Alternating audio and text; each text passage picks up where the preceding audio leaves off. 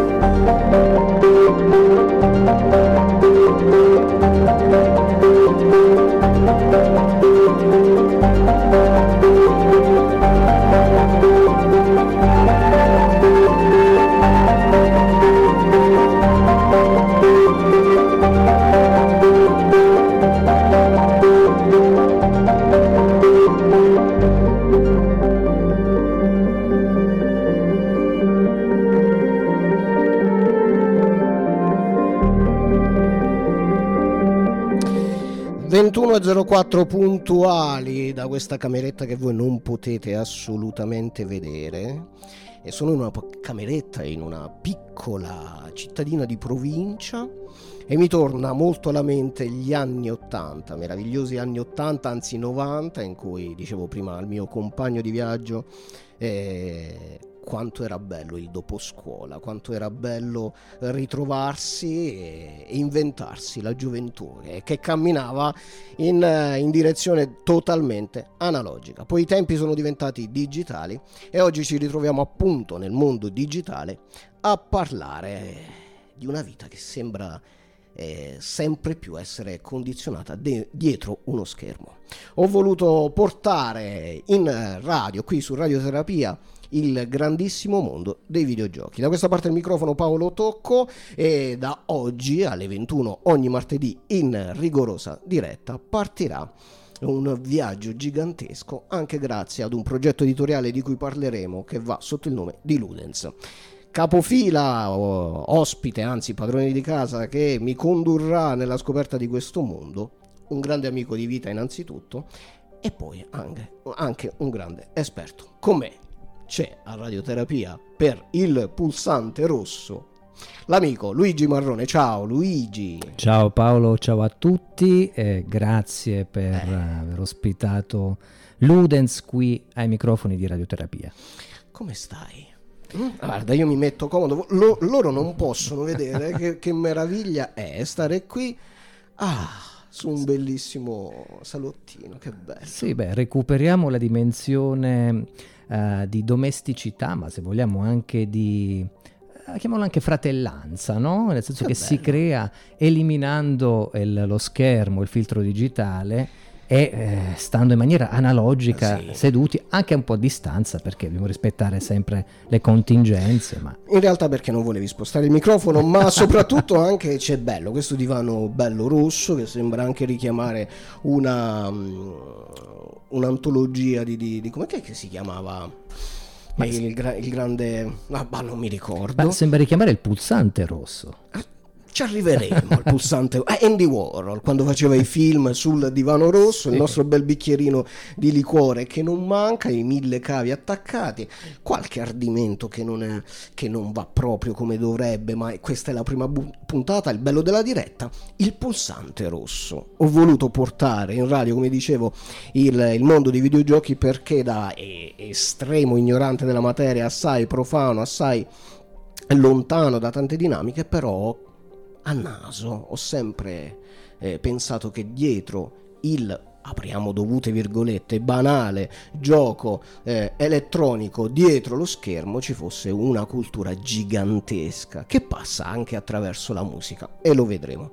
Partiamo dal titolo, Il pulsante rosso. Questo, que, questa è firma di Luigi Marrone e perché lo, lo hai voluto chiamare il pulsante rosso? Pulsante rosso perché nell'immaginario richiama fortemente eh, il pulsante di innesco di qualcosa. Negli anni Ottanta corrispondeva al pulsante del fire, il pulsante del fuoco, eh, in cui c'era un'azione che accadeva sì. sullo schermo premendolo, eh, ma anche il famoso pulsante per l'autodistruzione, il, fu- il, pulsante che sgancia la bomba e che va mh, mm, a dare, se vogliamo, la drammaticità alla guerra fredda, no? Sì però il pulsante rosso è un qualcosa secondo me che mh, va proprio ad innescare una, una reazione, uh, mette in moto qualcosa e i videogiochi mettono in moto qualcosa attraverso l'interattività sì. e, e, quindi secondo me è portatore il pulsante rosso anche iconograficamente, eh, oltre che simbolicamente, uh, di qualcosa che accade a chi videogioca accade nel mondo di gioco e accade a livello culturale quando se ne parla di videogiochi. A me sempre da, da profano viene in mente il pulsante rosso dietro la, la, la, la placca no? che tu devi alzare. No? Sì, e sì. poi mi viene in mente anche questo gigantesco case che avevo nel bar di fiducia dove andavo a giocare a giochini di cui non ricordo il, il nome, dove c'era gente che si massacrava, se le dava di tutti i colori sì. e col pulsante rosso gli spanzavi la pancia, facevi, facevi, robe. Succedeva tutto questo. Sì. E quindi il pulsante rosso, che io comunque continuo a chiamare il puntale rosso, ma questa è tutt'altra, tutt'altra storia. Ludens. Sì. Perché in tutto questo c'è anche Ludens. Ludens chi è, cos'è e come si manifesta?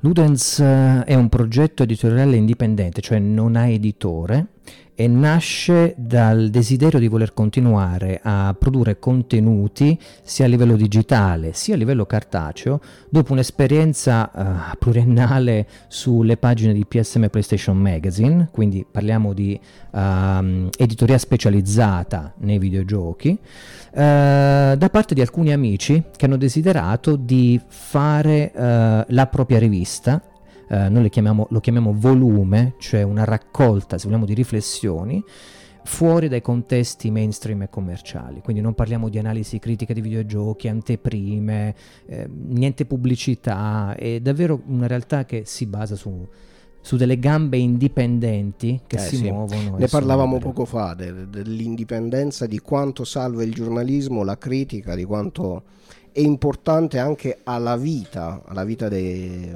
dell'arte, della cultura, perché il mondo del videogioco inevitabilmente è cultura.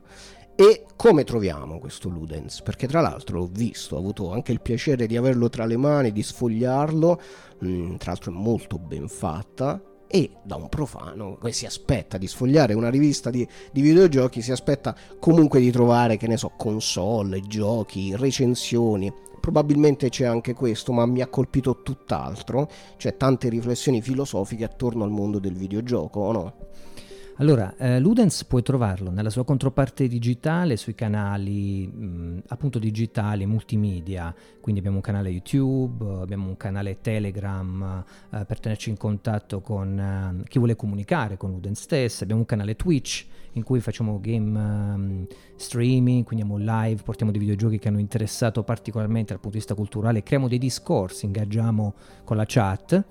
E il fiore all'occhiello, vabbè, fra tutte le varie cose c'è la, questa rivista. Questa rivista che è una rivista, noi la definiamo premium, uh, è stata, è curata da uh, Gian Claudio Logan, uno dei cofondatori del progetto Ludens che si, si occupa di tutta la parte grafica. Uh, è stampata uh, da una tipografia di Genova ed ha una grammatura importante, una rivista di qualità che tratta di diversi aspetti che ti posso anticipare, magari la sfoglierà in futuro, non, non possiede analisi critiche, non, non, una rivista che non possiede tutto quello che potresti aspettarti da una rivista di videogiochi canonica o da un sito specializzato in videogiochi.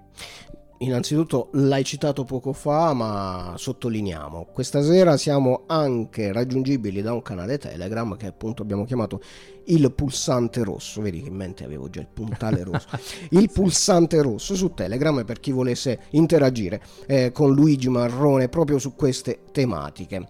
Altro punto fondamentale, il videogioco, la critica, tu dicevi non facciamo critica, sì. intervengono tante penne, tante persone accolite, familiarizzate al mondo di Ludens ma non parlano di critica del videogioco in quanto tale, che ne so, il personaggio si vede male, gli effetti... Eh, scusami, eh, io sono certo, terra terra certo. perché sono assai ignorante, però c'è una critica fatta anche molto sul piano sociale, o no? Assolutamente, il videogioco è fondamentalmente un dispositivo tecnologico e sociale che ha, secondo me la cosa più importante, uh, ad un'azione del giocatore corrisponde una reazione. Quindi rispetto ad altri media, come può essere magari il cinema, come può essere, che ne so, la, la musica, eccetera, uh, il videogioco ti permette di vedere le conseguenze delle tue azioni sullo schermo. Ti permette di vedere come reagisce magari anche un'intelligenza artificiale, un algoritmo ai tuoi input, alle tue scelte decisionali per quanto diciamo uh, controllate dall'alto, dai game designer che prevedono alcune scelte fra le tante e questo secondo me ingaggia tantissimo il discorso culturale perché diventa anche pedagogico se vuoi, cioè si può imparare attraverso la risposta che ti dà il videogioco tante cose riguardo l'esistenza, riguardo la politica, riguardo uh, le ideologie, riguardo i discorsi sociali. È un dispositivo tecnoculturale, ma non, non c'è dubbio.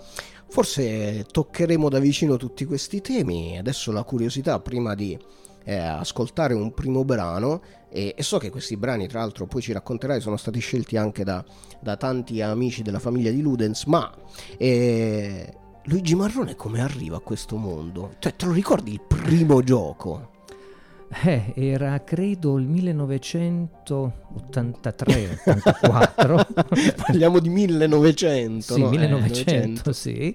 So che può far spaventare alcuni più giovani.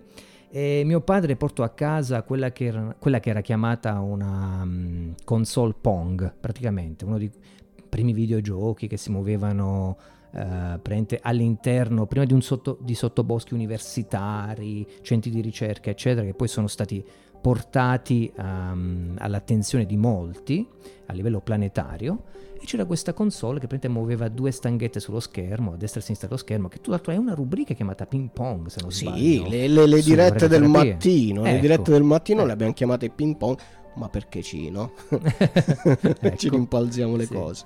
E quindi niente, mh, mm, poi ovviamente c'è stato un periodo in cui, sai, come tutte le passioni possono scemare, diminuiscono, a me è ricominciata questa passione, primi anni 2000, quando il discorso videoludico ha cominciato a intessersi all'interno di quello che è cinematografico. Ci sono state le prime contaminazioni videoludiche su, riguardo le cinematiche, riguardo il linguaggio dei videogiochi mischiato a quello del cinema, eccetera. Ed è cominciata a uscire anche l'autorialità forte, cioè quella di autori che hanno eh, portato il loro linguaggio, il loro discorso, la loro visione eh, in maniera giocabile, interattiva. E a quel punto io ho sentito di volerla continuare ad approfondire e ad arrivare fino a dove sono oggi. E ti ricordi, ad esempio, nella musica esistono dischi anche introvabili, dischi che hanno fatto la storia, dischi che sono dei must, uno a casa deve avere se ama la musica. Questa cosa, questa filosofia esiste anche nel mondo del videogioco, cioè hai o c'è, conosci un videogioco introvabile mh, che magari diventa anche un must da avere, da conoscere esistono videogiochi che non sono più distribuiti a livello fisico e questo riguarda un enorme problema riguardo alla preservazione digitale, tra l'altro. Uh, ne ha trattato uh, Enrico Magnus, uno dei contributor dell'ultimo numero di Ludens, uh, in maniera secondo me egregia, ha fatto un punto della situazione molto molto ampio e mh, mm, le colonne sonore più o meno le puoi trovare quasi tutte uh, se giri in rete. Mm, presumo che ci siano videogiochi che mh, mm, sono usciti nel sottobosco culturale della, della electronic music, uh, che ne so, uh, in zone che erano politicamente più chiuse, tipo la Russia, alcune zone della Germania, alcune zone che si occupano magari di demo e che quindi sono rimaste confinate all'interno dei loro circoli però bene o male puoi trovare molta della musica che è stata prodotta per i videogiochi, parliamo di game music, eh, se fai delle ricerche. Quindi il discorso si applica più magari ai videogiochi che vuoi trovare in maniera fisica che non uh, alle musiche. Ma esiste il videogioco di riferimento, il must. Mm. Che ne so, Tetris. Beh, sì, insomma, esistono dei capisaldi, eh, sì, dei capisaldi di, Uno di, tra tutti. di gameplay. Beh, sicuramente giochi Tetris, tro, tro, giochi Super Mario, ad sì. esempio. Uh, giochi Pac-Man, Sì. ti parlo di, di giochi che sono entrati nel linguaggio, se, se vogliamo anche ehm, multiculturale, multietnico, dappertutto troverai, eh, in qualunque posto andrai, qualunque etnia, magari ti sconterai, magari avrai visto un Pac-Man, avrai visto un tetramino di, di Tetris. Eh, sono ovviamente dei simboli che si sono anche stampati, se vogliamo, nell'inconscio collettivo e tramandati di generazione in generazione. Insomma, il videogioco ha diversi anni alle spalle, anche se è un medium giovane.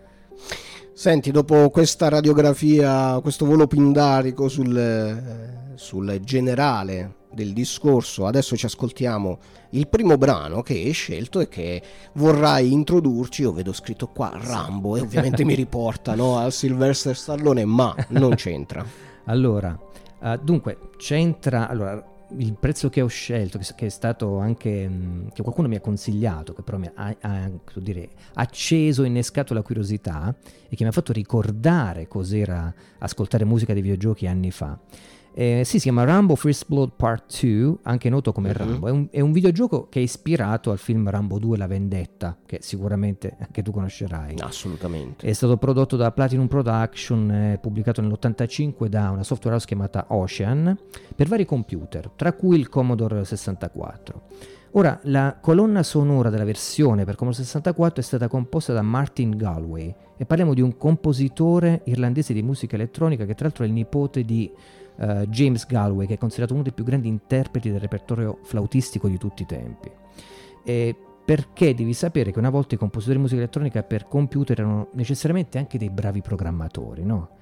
Infatti Martin Galway non solo ha sviluppato vari algoritmi per eh, variegare l'esecuzione musicale, ma è stato il primo musicista a utilizzare dei suoni digitalizzati su Commodore 64. Quindi è conosciuto soprattutto per le sue composizioni per il SID, che è il chip sonoro del Commodore 64. Parliamo dei primi chip sonori eh, di quel tipo che erano inclusi negli home computer prima che arrivasse la rivoluzione del suono digitale e erano pazzeschi, potevi di- eh, sintetizzare diverse voci, utilizzarle in maniera separata, usavano, ciascuno aveva u- un'onda quadra, triangolare, dente di sega, se- avevano Sì, rumori sì. pseudo casuali, era, un- era- era affascinante programmarlo, però quello che trovo fa- affascinante è che potevi applicare magari eh, che ne so, un inviluppo per attenuare le note, modulare tra loro due voci e questo dava vita a un suono tipico che è entrato dentro le sensibilità di molti videogiocatori al tempo. E ascoltando questa musica tu ascolti la voce di un computer, oltre che la sensibilità artistica e creativa di un grande compositore di musica elettronica come era, com'è Galway. E quindi... Ti- lo vuoi lanciare? Lo vuoi, vuoi fare anche il DJ oltre che l'esperto di No, videogiochi? no, no, grazie, va bene. Ma- ma- sei- eh, Vai, vai ma vado io. Allora noi ce l'andiamo ad ascoltare eh, Rambo in questa, in questa versione. Tra l'altro è stata scelta da qualcuno dei ragazzi della, della famiglia di Ludens questo brano. No, me l'hanno consigliata privatamente. Privatamente. l'ho Ok. portata. E noi ce l'andiamo ad ascoltare qui al pulsante rosso.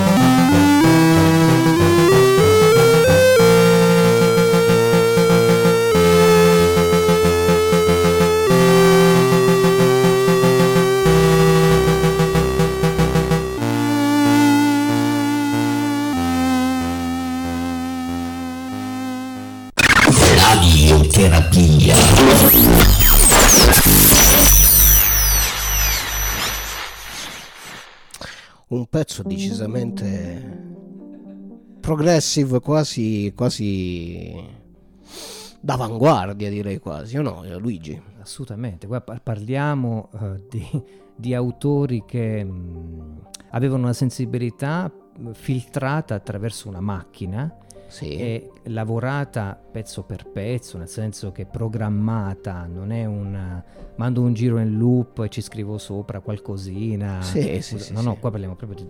Alle nuove generazioni, di come, di come, accadeva la musica elettronica ai tempi, cioè non era programmata. No, era suonata. Assolutamente. Parliamo davvero di elettronica. Quando parli di musica elettronica puoi sentire la voce elettronica di un computer, insomma di un dispositivo che eh, parlava, cantava, sì, suonava attraverso un suo chip dedicato è qualcosa che ehm, oggi è difficile, oggi con la digitalizzazione ovviamente hai perso totalmente questa fascinazione. Tra l'altro ci sono degli artisti che elaborano progetti musicali con questo linguaggio. Uno me lo facesti conoscere proprio tu il tuo amico no? di Milano, di dov'è che, ah, che sì, faceva sì, proprio... Chi è? Keno Beat. Keno Beat. E lui fa solo musica in questo modo? Uh, sì, lui lavora moltissimo, con, fa concerti con il suo Game Boy, quindi con un uh, dispositivo Nintendo. Ma c'è, guarda, è una cultura molto grande. Cioè, Fabio, uno che... Mh, ama visceralmente, si è pure tatuato un'onda quadra su un braccio. Davvero? Sì, sì, è, è, far capire proprio qual, qual, cos'è l'arte di cesellare uh, attraverso l'elettronica una canzone, una musica e restituire delle emozioni che sol- soltanto con la pasta sonora può darti, perché non può imitare una cosa simile quando proviene, se vogliamo, dal cuore, chiamiamolo così, ovviamente è un eufemismo eh, di, un, uh, di, un, computer, di un home sì. computer tra l'altro. Parliamo di gente che poteva lavorare queste cose a casa, non doveva andare in uno studio. Eh, cioè certo, avevi, certo. E l'home computer è un concetto che oggi lo diamo per scontato eh, con naturale, i portatili, naturale. con gli smartphone. Sì. Prima invece era una, è, è davvero avere uno studio a casa che ti permetteva di esprimerti con i suoi mezzi. 21 e 26, sempre in diretta qui su Radioterapia, il pulsante rosso, Luigi Marrone insieme a me per navigare anche grazie al mondo eh, che possiamo sfogliare tra le pagine di Ludens. Una cosa che non abbiamo detto, sì. recuperiamo Ludens, diamo dei link, diamo dei riferimenti perché immagino ci sia anche modo di fare una donazione per recuperare Ludens. Sì, Ludens eh, non avendo un editore, un progetto che cresce assieme al supporto di chi vuole dare fiducia e di chi vuole entrare dentro un certo discorso culturale. Su www.ludens.it ci sono le indicazioni per donare liberamente. Eh, il modello distributivo è semplice. Se si riceve una donazione che raggiunge un certo importo, noi quale ringraziamento inviamo Ludens a casa, probabilmente. Okay. Quindi eh, è la, una cosa molto, se vogliamo, intima, non è un, uh, posso dire, un acquisto che tu fai uh, senza conoscere cosa vai ad acquistare a scatola chiusa. Hai modo di conoscere il progetto Ludens attraverso tutti i suoi canali e poi magari arrivi alla rivista, arrivi al, ai volumi di Ludens uh, perché sai già più o meno cosa aspettarti. Ecco. Ecco, in un, in un, tempo così, cioè, esco un attimo dal selciato del videogioco, ora ci, ci addentreremo per bene. Ecco, oggi fare una rivista di carta in un mondo digitale come quello dei videogiochi, in un mondo tremendamente rapido, smart, liquido, un recente studio diventato talmente famoso che è diventato anche un noto adagio, vuole che la, l'attenzione eh, media delle persone si aggira sugli 8 secondi. Ecco, produrre invece un, un, oggetto antico come una rivista di carta che per me io ci sguazzo ma eh, è anche a suo modo a parte strana trasgressiva come, come canale di informazione per un videogioco però la trovo anche una, una manovra assai mh, mm, di protesta se non rivoluzionaria. Esiste il pubblico ancora capace di, di star fermo e sfogliare una rivista?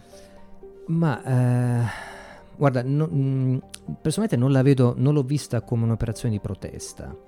Anzi, noi crediamo in Ludens che la rivista sia una tecnologia che possa aiutare meglio a focalizzare proprio dal punto di vista semantico uh, la comprensione, l'attenzione ecco, sul testo e quindi a ritenere in sé, a conservare maggiormente uh, ciò che viene letto, ciò che viene assimilato e metabolizzato.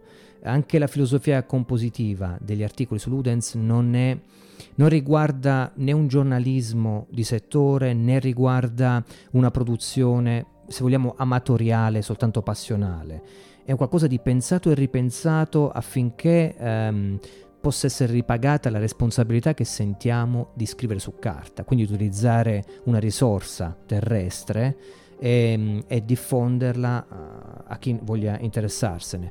Per noi questo è importante perché mm, eh, non, non si, siamo, siamo per l'ecologia, non vogliamo sprecare la carta, vogliamo creare qualcosa che rimanga. Quindi Ludens è pensato affinché possa essere preso uh, collezionato, ci si possa ritornare sopra, essere riconsiderato nel tempo e quindi non ha per sua natura una scadenza editoriale. E questa è la filosofia un po'. Che bello. Si lotta contro il tempo. Torniamo ai videogiochi. Sì. Eh, Luigi Marrone, eh, abbiamo parlato del primo videogioco, abbiamo parlato eh, dei tempi che furono, ma oggi qual è la tua filosofia? Quando, a distanza di anni, anche portando tanta, tanta carne al fuoco nella tua carriera, oggi come giochi ai videogiochi? Eh, questa è una bella domanda. ehm, il mio problema con i videogiochi, perché lo chiamo problema, è dovuto alla mia sensibilità. Cioè, adesso non voglio parlare di me come eh, figura a cui fare riferimento per Ludens. Questa è soltanto la, la mia risposta al videogioco.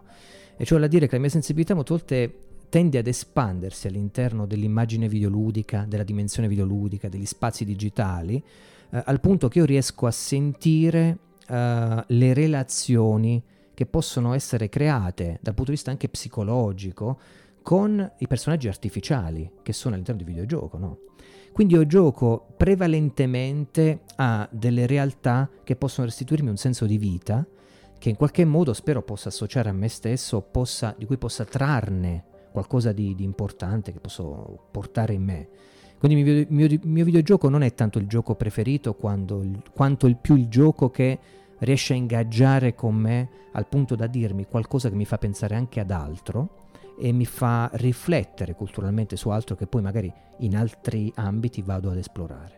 E questo ti capita con videogiochi diciamo più ehm, verosimili, più aderenti alla realtà o anche con videogiochi totalmente eh, sovversivi rispetto alla realtà, eh, quindi di fantascienza, sì, figurativi.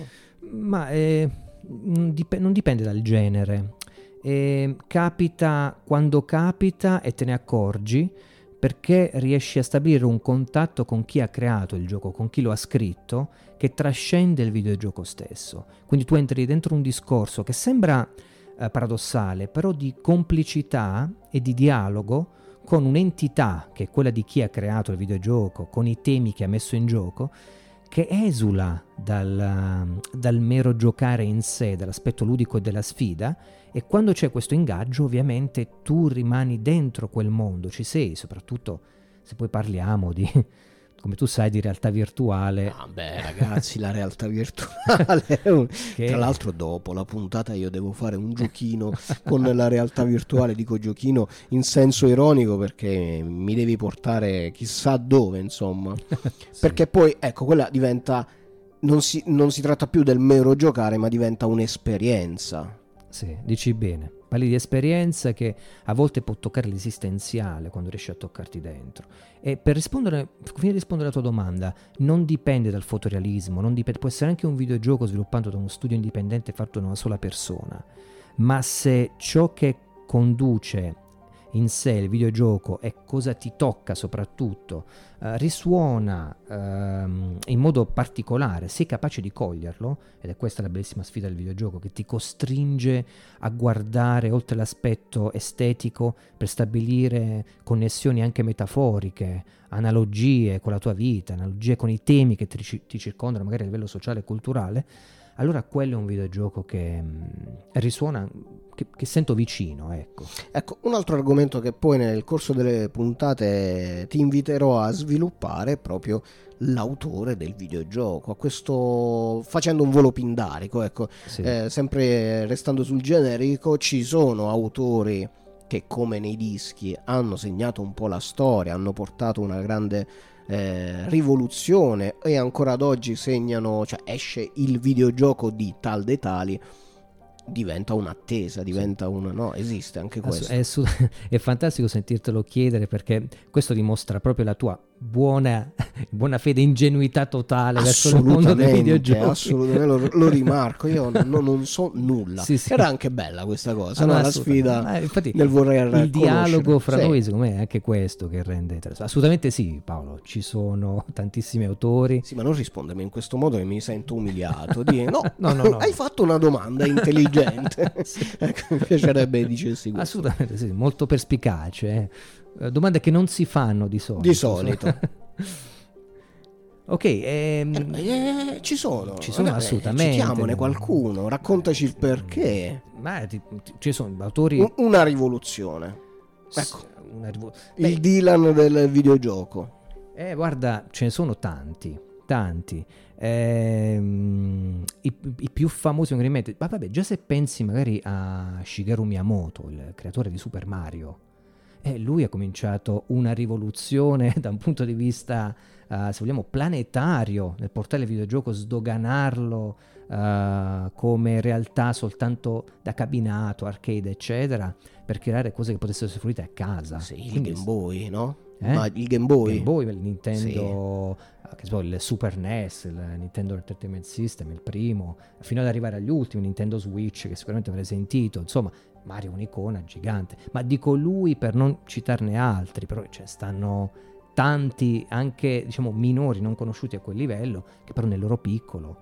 E magari te li introduco con, ehm, con, le canzoni che ascolteremo. Con le canzoni che ascolteremo. Sì. E tu oggi, guardando un videogioco, eh, immagino dell'era moderna, che sono dei film, che sono proprio la realtà quasi da toccare con mano. Come riguardi invece il passato di un Super Mario? Ma mm, diciamo che guardare indietro uh, ci, si può soffrire della sindrome dello specchietto retrovisore quando si guarda i videogiochi. Molti videogiocatori soffrono di, questo, di questa patologia, direi. Sì.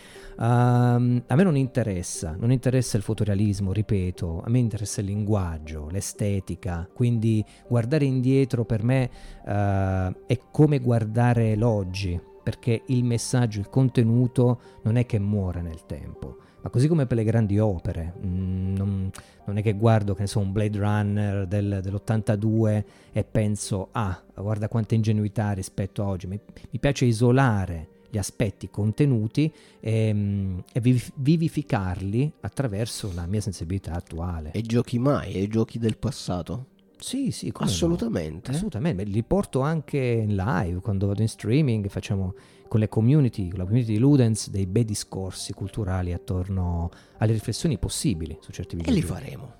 Magari, e li faremo. Adesso in playlist ho qui Surfing Guitar by 66 sì. Boys. Allora, eh, so che per tempi radio non posso leggere rac- un racconto ah, legato ecco. a questo brano, sì. che è però un racconto scritto da uno dei cofondatori del progetto Ludens, cioè Logan, Giancarlo. Logan, che tra l'altro credo, se non erro, mi, mi, mi, mi cinghierai, è colui che ha fatto anche il logo. Colui che ha fatto anche il logo. Che di... per uh, problemi tecnici non vediamo adesso sul player, ma è comunque presente sì. sia sul sito, su tutti i post, sì. e le prossime puntate avremo anche il player sì. dedicato, ma eh, insomma, grazie Logan. Sì, questo racconto... Sì. Uh, tratta di una sua storia particolare, cioè di quando è uscito e affront- ha affrontato la neve per andare ad acquistare un videogioco chiamato Metal Gear Solid 3 Snake Eater. Nel 2005, 3 marzo 2005, si è trovato quindi ad affrontare questa neve quando lui aveva già preordinato il gioco, eccetera, tra le invettive della madre, non uscire con la macchina, che bello. e fino ad arrivare lì, prenderlo e fine giocare tutto il videogioco con sua madre Davvero? È una storia molto bella che io vi invito tra l'altro a sì. leggere perché sarà uh, all'interno del sito di Ludens se inquadrate il okay. codice QR fra le pagine. uh, di Ludens, uh, esattamente nell'articolo chiamato Memory Full, uh-huh. sc- eh, che sono un insieme di fotografie eh, composizione proprio di Logan. Quindi guardando quel codice si legge questo racconto. E questo brano, Surfing Guitar? Surfing Guitar è suonato dai 66 Boys ed è un brano che è legato nostalgicamente a lui, che ha indicato questo brano, sì. ma soprattutto ad un immaginario che è quello degli anni 60, che è il setting poi del videogioco uh, Metal Gear Solid 3 Snake Eater.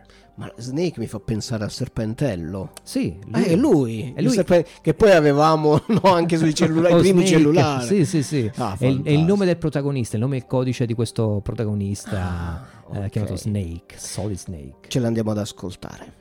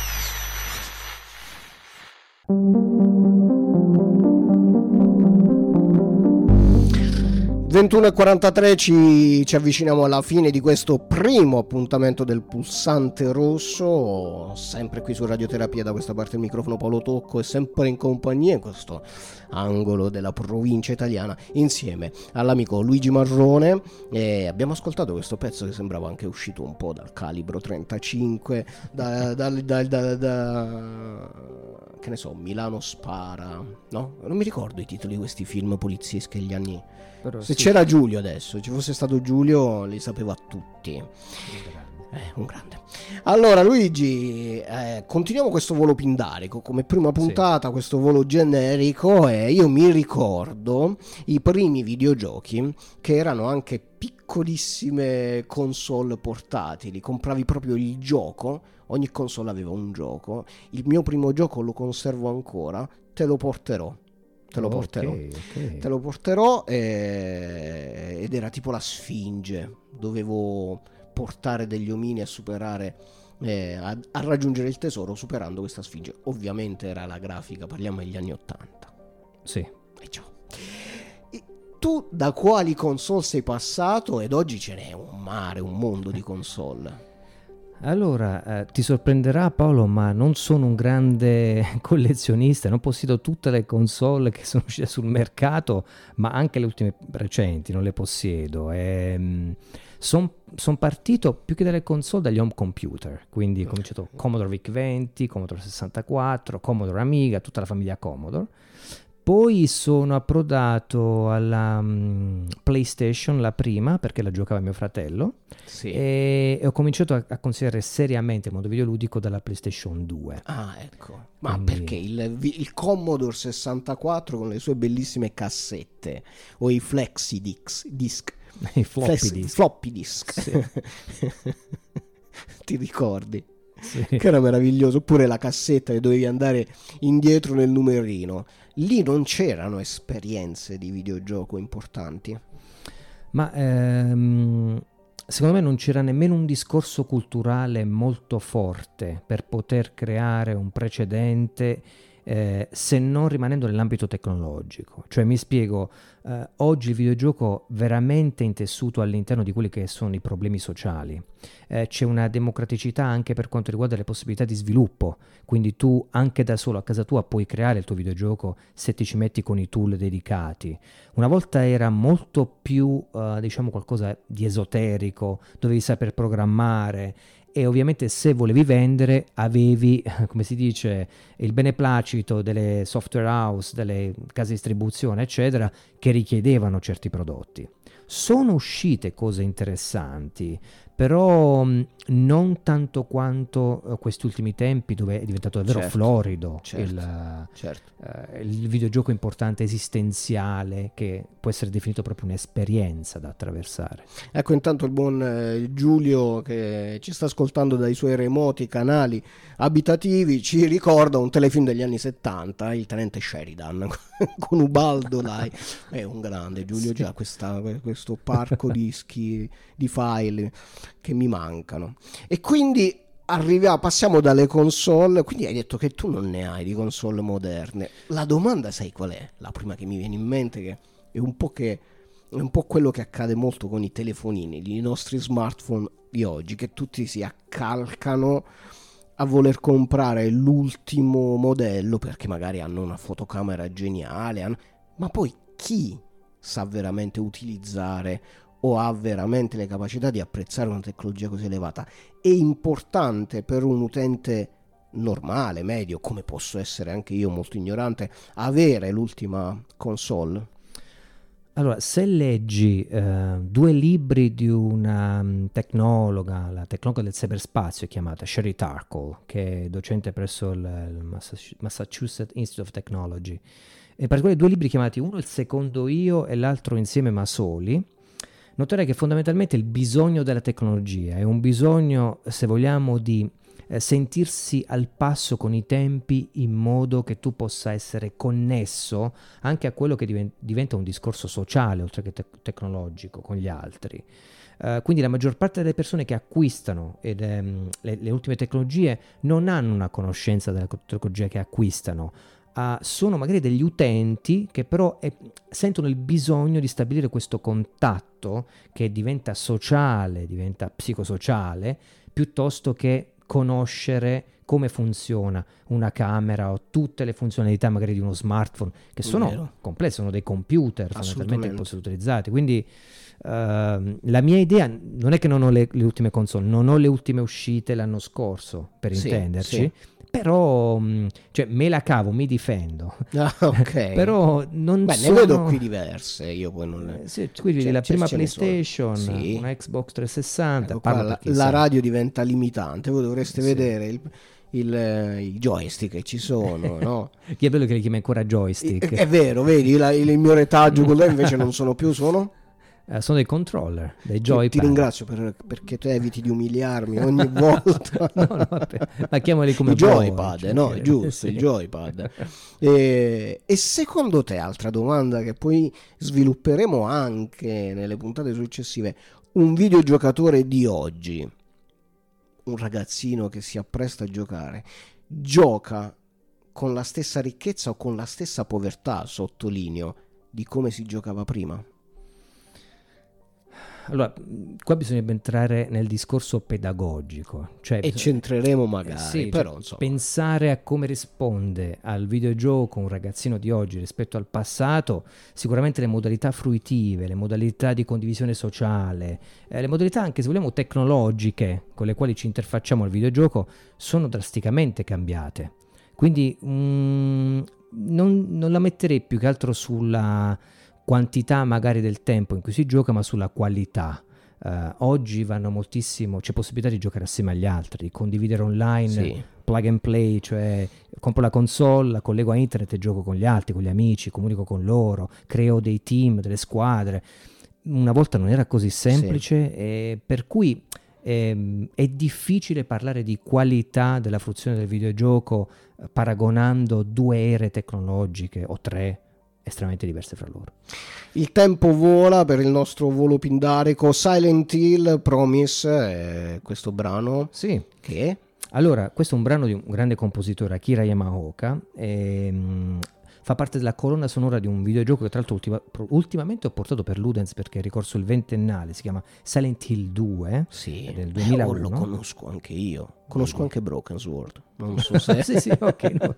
è, qua- è, qualcosa. sì. E, però perché l'ho portato? Perché è una cover amatoriale di due ragazzi, Luca ed Edoardo, fatta proprio con una home studio e con una scheda audio ah, esterna. Attenzione. E volevo ricordare questi due ragazzi che eh, c'è Luca che, del gruppo e canale Twitch Videogiochi e Sofà che voglio nominare perché ci ospita sempre ed è attento anche alle nostre produzioni ed Edoardo che anche lui ha un suo canale Carit Gaming che ehm, presenta anche diverse cose molto interessanti anche fuori dall'ambito videoludico e, è una cover quindi, e Luca mi ha dato alcuni appunti prima di inviare, ti dico che tutte le parti di chitarra sono registrate da questo ragazzo, da Edoardo, e Luca si è occupato del resto. E, mm, per farla breve, ci sono cose tipo un, un, suono statico di un vinile all'inizio che dà l'idea di un ricordo, una promessa che si ravviva, legate proprio al videogioco. Eh, ci sono degli intermezzi in cui la chitarra lascia il posto del clarinetto ai suoni sintetici e anche questo ha una sua valenza. E lui mi, mi, ha detto Luca, ho cercato di far suonare il brano come l'originale, almeno per quanto riguarda la distribuzione dei segnali nel mix.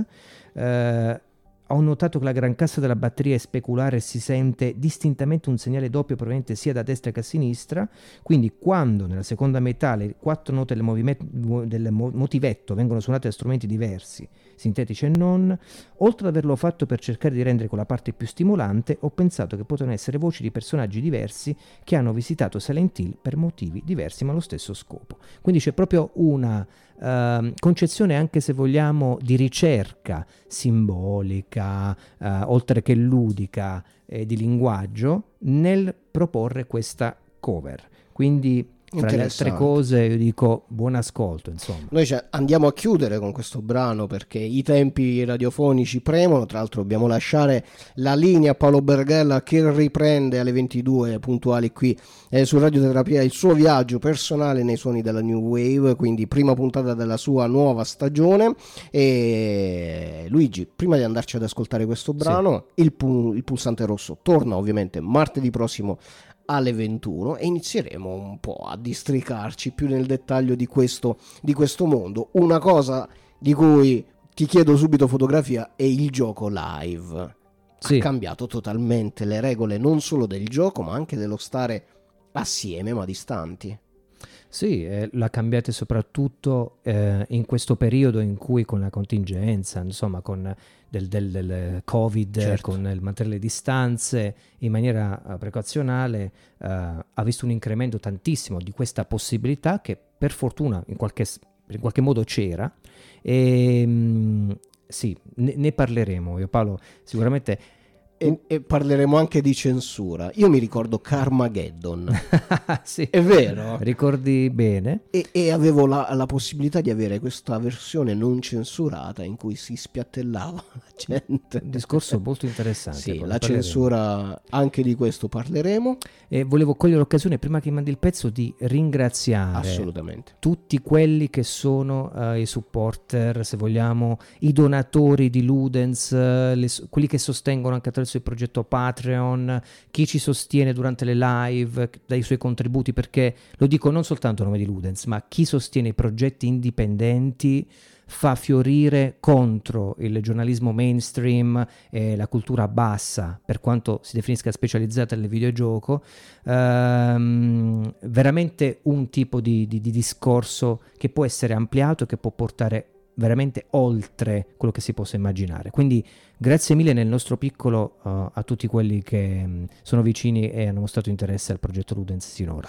Grazie a te, grazie a Ludens. Eh, noi ci ritroviamo ovviamente martedì prossimo alle a 21, sempre puntuali in diretta qui su Radioterapia. Ora ci andiamo ad ascoltare Promise, giusto? Eh, yes. di questo Silent Hill 2 e, e poi spazio a Paolo Berghella alla sua Under Radio e ai suoni della New Wave. A martedì prossimo. Ciao. Ciao.